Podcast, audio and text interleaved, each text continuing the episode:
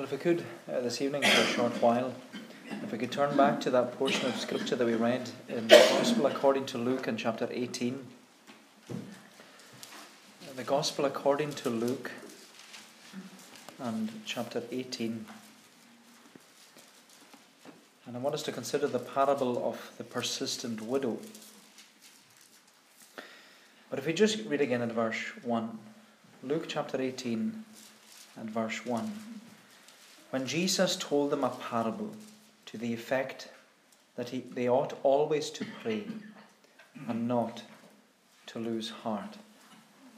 That they ought always to pray and not lose heart. When I was converted back in 2006 at the age of 18, uh, at that time there were lots of young Christians around and, and it was good for us uh, to learn together and also to learn from older and more experienced Christians. But one of the things which I remember is that many of them wore bracelets, and they wore these bracelets with an acrostic on them. Uh, it was like a Christian message in, an acrostic. And one of the most common bracelets at the time was it had the letters WWJD, What Would Jesus Do? WWJD, what would Jesus do? And the purpose of the bracelet was to remind you uh, that as a Christian, you must seek to live a Christ centered life.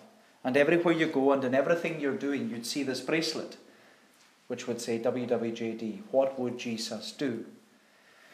I don't know if these bracelets are still around, uh, but there were similar bracelets which sought to teach you and remind you to live a Christ centered life. Uh, there was also frog, F R O G, uh, fully rely on God. Uh, there was faith, forsaking all, I trust Him. But one bracelet which I remember so vividly is uh, it had one acrostic that I'd like us actually to remember this evening. It was the acrostic push, pray until something happens.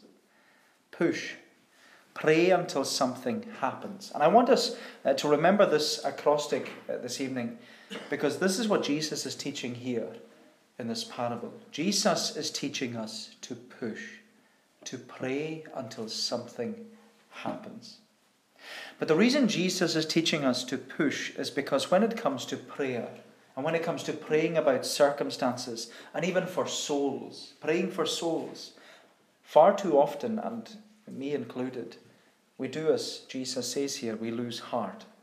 And that's what Jesus wants us to guard against. Jesus wants us to guard against growing weary in prayer and even becoming tired of prayer and not persevering with prayer and ultimately giving up on prayer. Jesus wants us to pray and not to lose heart. Jesus wants us to push, to pray until something happens. And using this parable, Jesus teaches us to keep pushing. Jesus teaches us to keep pushing. And I'd like us just to consider this parable uh, under three headings uh, the providence of prayer, the persistence in prayer, and the power of prayer. So, the providence of prayer, the persistence in prayer, and the power of prayer. So, we look first of all at the providence of prayer. The providence of prayer. Look again at verse 1. Jesus told them a parable to the effect that they ought always to pray and not lose heart. He said, In a certain city there was a judge who neither feared God nor respected man. And there was a widow in that city who kept coming to him and saying, Give me justice against my adversary. One of the questions which people often ask is if God knows everything, why pray? If God knows everything about us, why pray? If God knows everything that's happening in our lives and everything that we need, why pray? What purpose does prayer really have if God already knows what I'm going to ask for? What effect does our prayer really have if God has already decided the answer? Well, if God knows everything. Why pray? Does prayer, the question is, does prayer really work? Now, I want, us to exp- I want to explain that there's a link between prayer, providence, and provision. There's going to be a lot of P's tonight, so bear with me. There's a link between prayer, providence, and provision because prayer is a request in providence for a provision. Prayer is a request in providence for a provision, in which we seek God's provision, whether that provision is salvation or we seek God's grace, we seek His health for our lives, we seek food or clothing or shelter. Whatever it is, we seek God's provision because we believe that God is our provider. And we believe that all our provisions, everything we receive, every, every provision we have, it's from God. He is our provider. And in God's sweet providence, God, our provider, provides us with his provisions. And this is important because the words provision and providence, they actually come from the same Latin word. Providere. Providere. I'm not good with Latin. But the words providence and provision, you could say that uh, providere, it literally means pro before, vid or video to see. So providere is seen before. Providence, seen before it happened. Provision, seen before it was needed. And you know what's remarkable is that God is our provider. He has seen our need before we knew our need. And seeing our need beforehand, God works in His providence. He sees, he sees it before it happens and He makes this provision. He makes this provision for us when we come to Him in prayer. And so, prayer is a request in providence for a provision. Prayer is a request in providence for a provision. And you know, is that not what Jesus taught about prayer in his Sermon on the Mount? Jesus says, Your heavenly Father knows what you need before you ask him. Your heavenly provider, he has made provisions for you in his sweet providence before you even pray. And it goes back to the question so why pray? Well, of course, the thing is, our Heavenly Father, He invites us to pray. We've been taught to pray, as we were reading in, in chapter 11, the Lord's Prayer. We've been taught to pray. We've been taught to ask for His provisions. And we're to pray, as we were reading in the Lord's Prayer, we're to pray in accordance with His will, which is His providence. My friend, we're to pray to God according to God's providence for God's provisions. And you know, I love what John Calvin says in his Institutes when he's describing providence. He's got a wonderful section on God's providence. And he starts speaking about prayer, providence, and God's provision. And Calvin says, he says, Some will ask, is it necessary to lobby God with our prayers as if he were asleep and needed to be aroused by the sound of our voice? Does God not know what our difficulties are and what we need? But Calvin says, those who argue in this way don't understand the purpose for which the Lord taught us to pray. Prayer is not so much for God's good as it is for our good. That's what Calvin says. Prayer is not so much for God's good as it is for our good. So, my friend, it's not for God's good that we pray, it's actually for our good. Because God doesn't need to know what's going on in our life. He already knows what's going on in our life. And He's already mapped it all out according to His providence. God doesn't need us to ask for anything because He knows what we need before we ask Him, and that's all His provisions. And yet, our Heavenly Father, He invites us and even encourages us to come to Him as children and pray. He knows what we need, but it's for our benefit that we ask Him. And that's what Calvin said. Prayer is not for God's good, but for our good. And here's another acrostic. You've heard of the acrostic that is often used for prayer. Uh, I'm sure you've heard of the acrostic Acts, Adoration, Confession, Thanksgiving, Supplication. Acts, Adoration, Confession, Thanksgiving, and Supplication. And when it comes to prayer, when you think about it in light of all this, God doesn't need our adoration. You can't make God any more glorious than He already is. God doesn't need our confession. He already knows what our sins are. God doesn't need our thanksgiving.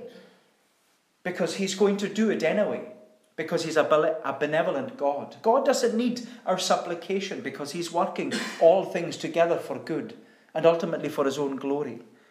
God doesn't need our prayers. There's nothing we can say in prayer that God doesn't already know. This is the thing God doesn't need our prayers, but we need our prayers to God. We need to give adoration. We need to give confession. We need to give thanksgiving. We need to give supplication to God. We need it. Because it's when we come to the Lord in prayer that the Lord is working in our life. That's why prayer is not for God's good, but for our good. Prayer is not for God's good, prayer is for our good. And you know, that's what Jesus is reminding us here in this short parable that prayer is a request in providence for a provision. And prayer is not for God's good, it's for our good. Because what we see here in this parable is that the providence of this widow was that she was all on her own. Her husband had died, he had left her behind, and, and she was left, well, poor and powerless. And she was in this city all on her own. And as a widow, she couldn't earn a living. She had no rights in society, and she was unknown in this large city. She was poor and powerless. She was completely dependent upon the help of others. And you know, in providence, this widow sought the provision of an unjust judge. And Jesus describes this provider in the parable. He describes him as a, an unjust judge because even though the unjust judge was a provider, it seems that it was unlikely that he would grant provision to this widow. Because, as we're told, the unjust judge, he neither feared God nor respected man. So it was uh, very unlikely that he was going to do anything for this widow. Therefore, everything was against this widow because she was poor, she was powerless, and even in the eyes of this unjust judge, she was petty. She was poor, powerless, and petty. But she was also persistent. She was persistent. And that's what Jesus goes on to teach us, secondly the persistence in prayer. So we've considered the providence of prayer, but secondly, the persistence in prayer. Look at verse 3 again. There was a widow in that city who kept coming to him and saying, Give me justice against my adversary. For a while he refused, but afterward he said to himself, Though I neither fear God nor respect man, yet because this widow keeps bothering me, I will give her justice so that she will not beat me down by her continual coming. Now, as we said, Jesus is teaching in this parable that prayer is a request in providence for a provision. Prayer is a request in providence for a provision. And the providence of this widow was that she was poor and powerless. And in the eyes of the unjust judge, she was petty. She was poor, powerless, and petty.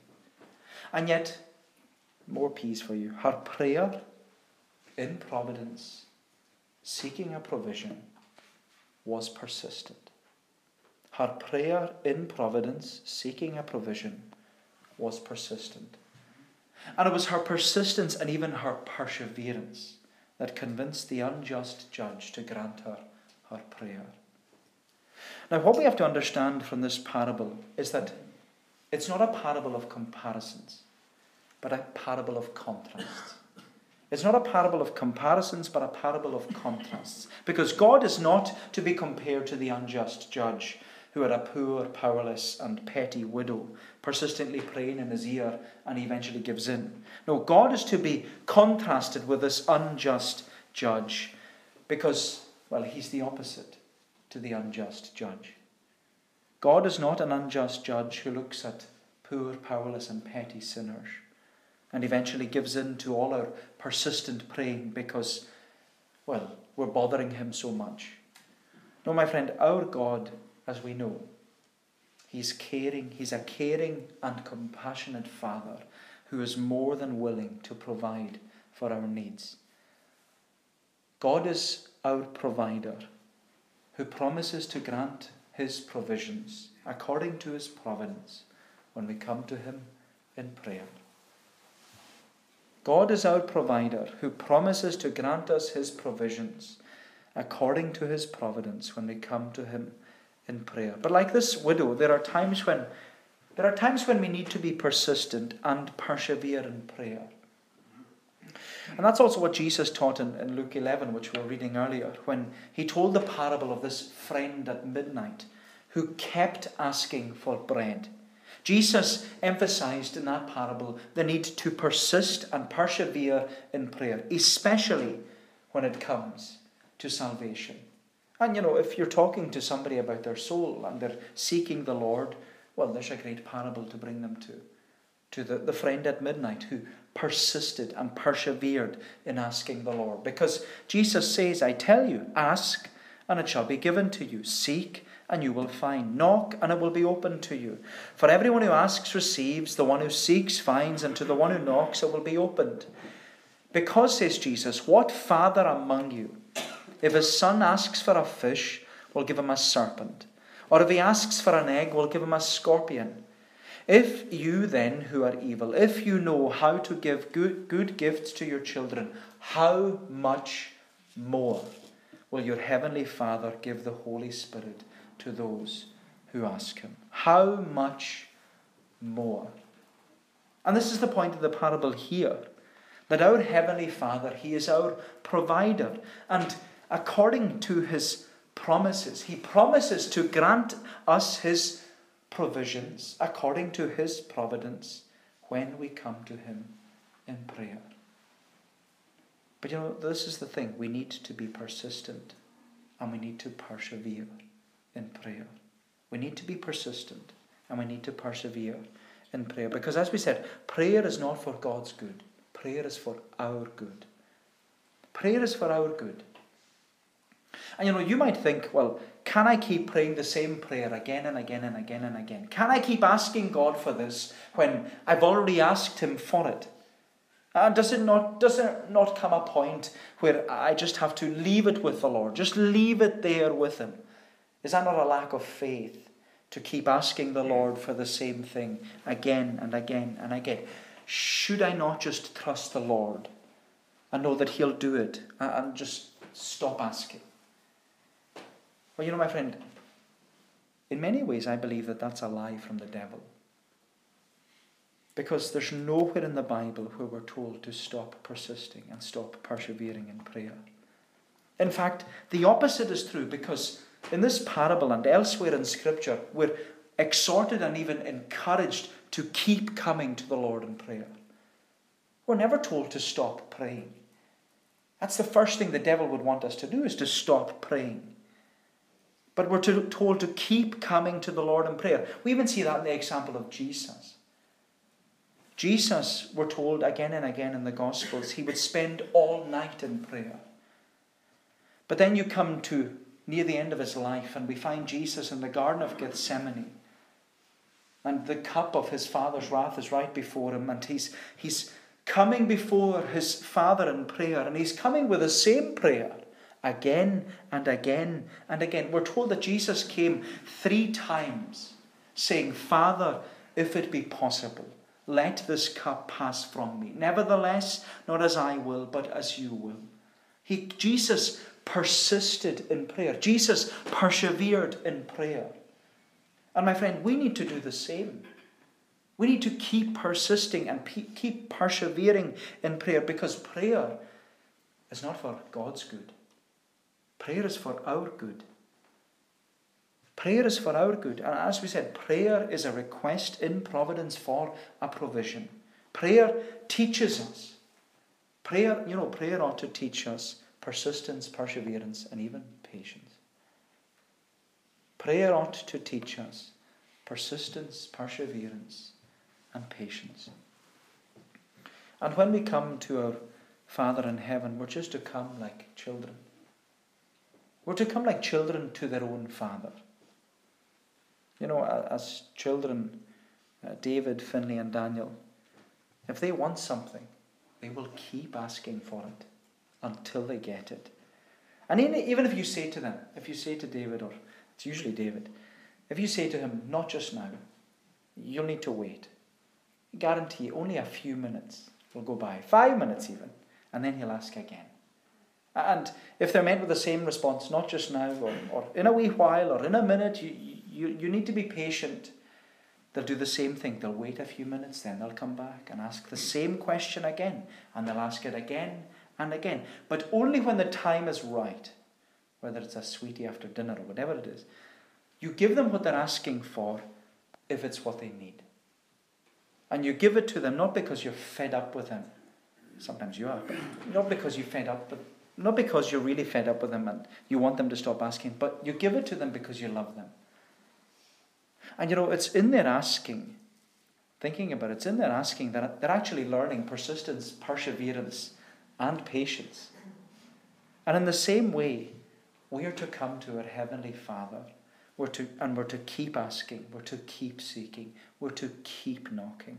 We're to persist and persevere in prayer. And as we wait upon the Lord, prayer is for our good. It's for our good because it's teaching us patience. Prayer is not for God's good. Prayer is for our good because it teaches us to wait patiently upon the Lord and not lose heart. And you know, that's why Jesus told this parable that we ought always to pray and not to lose heart. Because as we know only too well, when it comes to prayer and praying about circumstances or praying for the souls of those in our care and in our family, far too often we lose heart. We give up. But Jesus, He wants us to guard against that.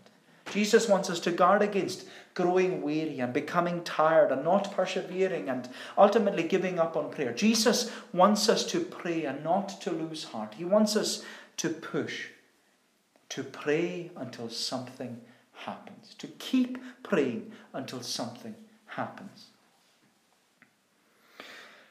You know, George Muller, he was the founder of the Christian or- orphanage during the 19th century. And George Muller, he's remembered as a man of prayer. And if you've read, ever read about him, you'll know that he prayed for every provision for the Lord to feed the children in the orphanage. But George Muller, he also knew the importance of persistence and perseverance and patience in prayer. When, because when he was young, he began to pray that two of his friends might be converted. And he prayed for them, we're told, every day for 60 years. And one of the many was converted shortly before his death. The other man was converted after his death. And you know, in many ways, we need to be like George Muller. It doesn't mean that the Lord is going to answer our prayer. It'll always be according to His will. But you know, we need to be men and women of prayer. We need to remember the importance of persistence and perseverance and even patience in prayer. And you know, whether we're praying for our unconverted spouse or our prodigal children or the lost members of our extended family and friends and even our work colleagues, those people that we're always bringing before the Lord in prayer. You know, Jesus is reminding us this evening we need to keep praying and not to lose heart. Keep praying and not lose heart. We need to push. We need to pray until something happens. Because there's power in prayer. There's power in prayer. And this is what I want us to consider lastly the power of prayer. So we've considered the providence of prayer, the persistence in prayer, and the power. The power of prayer. Look at verse 6. The Lord said, Hear what the unrighteous judge says. And will not God give justice to his elect who cry to him day and night? Will he delay long over them? I tell you, he will give justice to them speedily. Nevertheless, when the Son of Man comes, will he find faith on earth? Jesus concludes his parable about prayer by emphasizing the power of persistent, persevering, and patient prayer. He says in verse 6 Hear what the unjust judge says. And the unjust judge said, he says in verse 5, Because this widow keeps bothering me, I will give her justice, so that she will not beat me down by her continual coming. And what Jesus is drawing our attention to uh, in the parable is the fact that the widow was bothering the unjust judge. And the word bothering, it's the key word to the entire parable. It's actually the key word in the other parable uh, the friend at midnight. The word bothering is used in both parables. And the word bothering, it literally means to labour. In the sense of labouring and working and toiling to the point that you've got nothing left to give.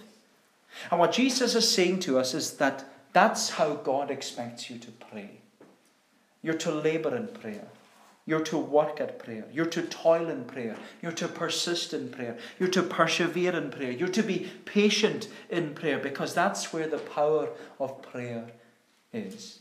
The power of prayer is in persistent, persevering, and patient prayer. The power of prayer is in persistent, persevering, and patient prayer. And you know, is that not the, the motto of the Slavic Gospel Association? We always enjoy their visit every May. But we're always reminded of the words of the founder, Peter Deyneka. He believed much prayer, much power. Little prayer, little power. And that's what Jesus is emphasizing here much prayer, much power. If we're laboring and working and toiling and persisting and persevering and even being patient in prayer, there will be much power in prayer. And it's with much prayer that Jesus says in verse 8 And will not God give justice to his elect, who cry to him day and night? Will he delay long over them? I tell you, he will give justice to them speedily. Nevertheless, when the Son of Man comes, will he find faith on earth? Jesus says here that the power of prayer is in persistent, persevering, and patient prayer.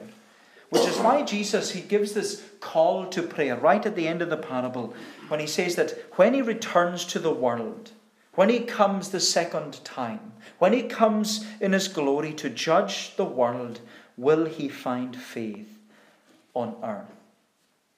Now, Jesus doesn't mean will he find Christians on the earth. He means that when he comes again, will he find the Lord's people still praying?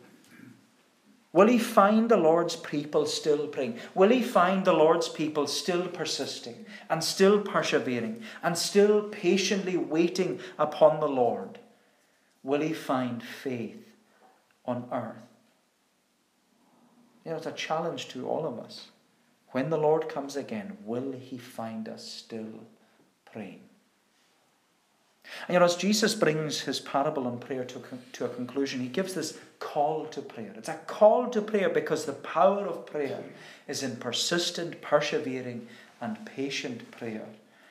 And you know, that's even evident from history because it was true of the Great Awakening under Jonathan Edwards in the 18th century. It was true of the revival among the North American Indians under David Brainerd, again in the 18th century. It was true of the evangelical revivals under Whitefield and Wesley. It was true of the Ulster revival, the Welsh revival, the Lewis revival. And it will be true of future revivals. That the power of prayer is in persistent, persevering, and patient. The power of prayer is in persistent, persevering, and patient prayer.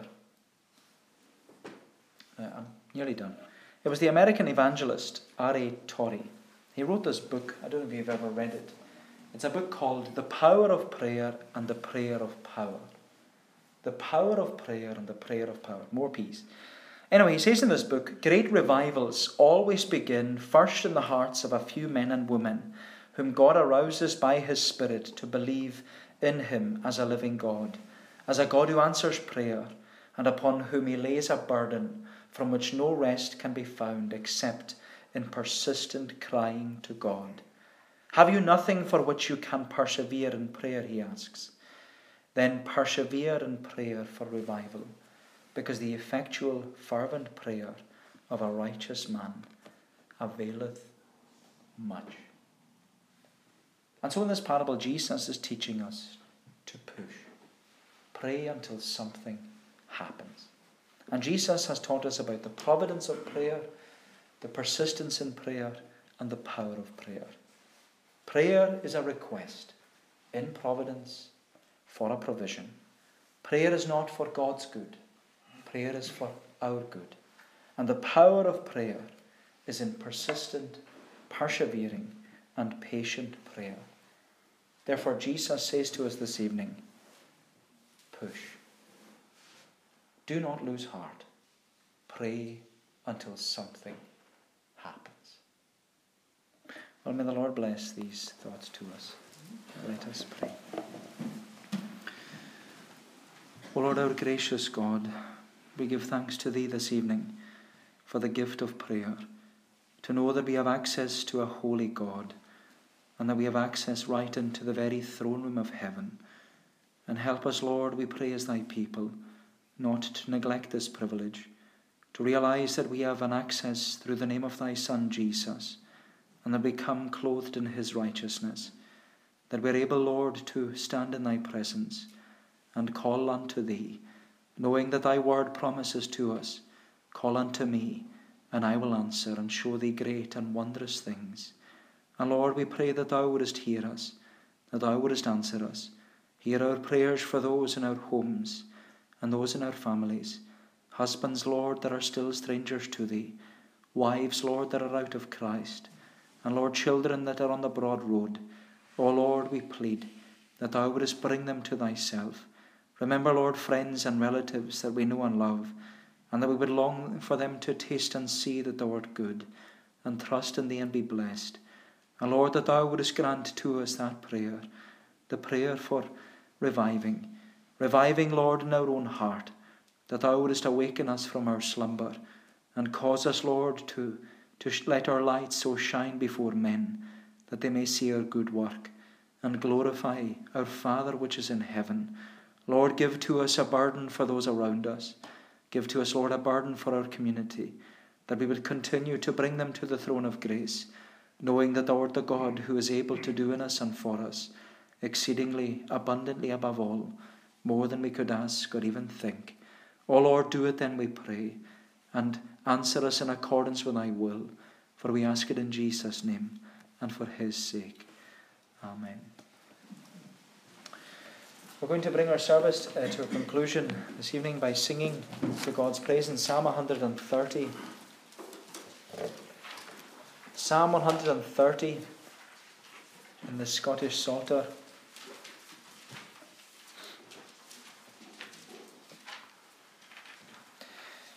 Page 421. Psalm 130.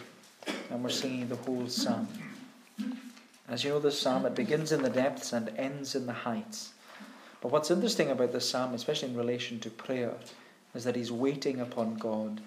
And as he waits upon the Lord, he says, My hope is in his word. And that's well, that's our hope too, that as we wait upon the Lord, our hope is in his word. Lord, from the depths to thee I cried, My voice, Lord, do thou hear. Unto my supplications voice give an attentive ear. Lord, who shall stand if thou, Lord, shouldst mark iniquity? But yet with thee forgiveness is, that feared thou mayest be. The whole psalm to God's praise.